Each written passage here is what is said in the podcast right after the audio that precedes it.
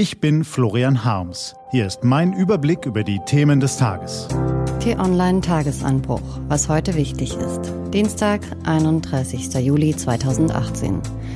Debatte über Rassismus unter dem Hashtag MeToo. Trumps Verhältnis zu Europa und Warnung republikanischer Senatoren an Europa. Gelesen von Barbara Butcher. Heute vom stellvertretenden Chefredakteur Rüdiger Schmitz-Naumann.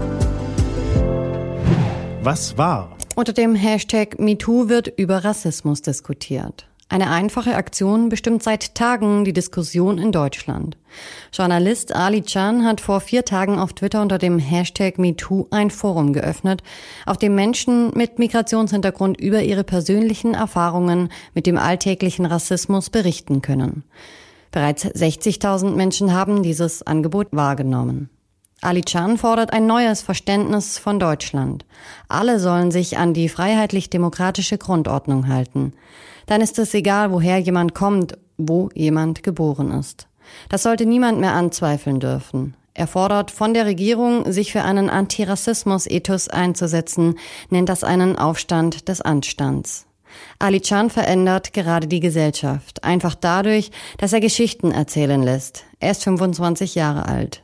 Das komplette Interview lesen Sie ab heute Mittag exklusiv auf t-online.de. Transatlantische Beziehungen. Wie steht es um die Beziehung zwischen Europa und USA? Das Verhältnis zwischen Europa und den USA ist unter Donald Trump auf dem Gefrierpunkt angelangt. Der US-Präsident sieht Angela Merkel als Rivalin, Theresa May als Enttäuschung und die anfängliche Bromance mit Emmanuel Macron ist abgekühlt. Nur mit der neuen Populistenregierung in Italien scheint gerade so etwas wie eine US-europäische Freundschaft zu entstehen. Das zeigt sich beim Besuch von Premier Giuseppe Conte in Washington. Trump sieht im italienischen Regierungschef einen Verbündeten, wenn es darum geht, die EU zu schwächen, den Dialog mit Russland zu fördern und eine harte Abschottungspolitik an den Grenzen durchzusetzen. Warnung republikanischer Senatoren an Europa. Mit einem Brandbrief hatten republikanische US-Senatoren britische, deutsche und französische Botschafter davor gewarnt, die US-Sanktionen ab dem 6. August gegen den Iran zu unterlaufen.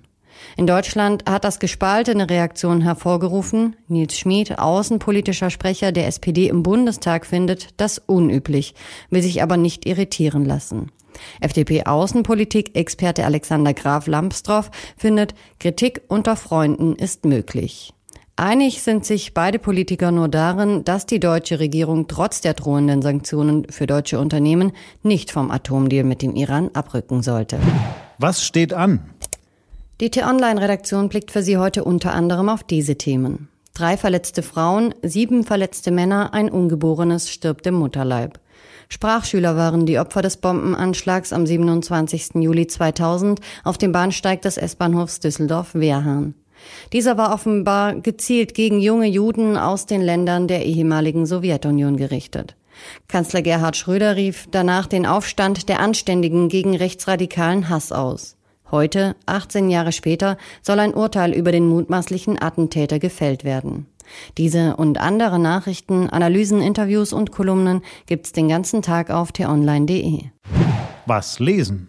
Wenn Sie möchten, unter t-online.de Tagesanbruch gibt es einen Lesetipp für Sie. Robert Fisk ist ein britischer Journalist. Lesen Sie seine Recherche über einen Waffenfund in Aleppo, der ihn in die USA führt. Das war der T-Online Tagesanbruch vom 31. Juli 2018. Ich wünsche Ihnen einen frohen Tag. Ihr Florian Harms.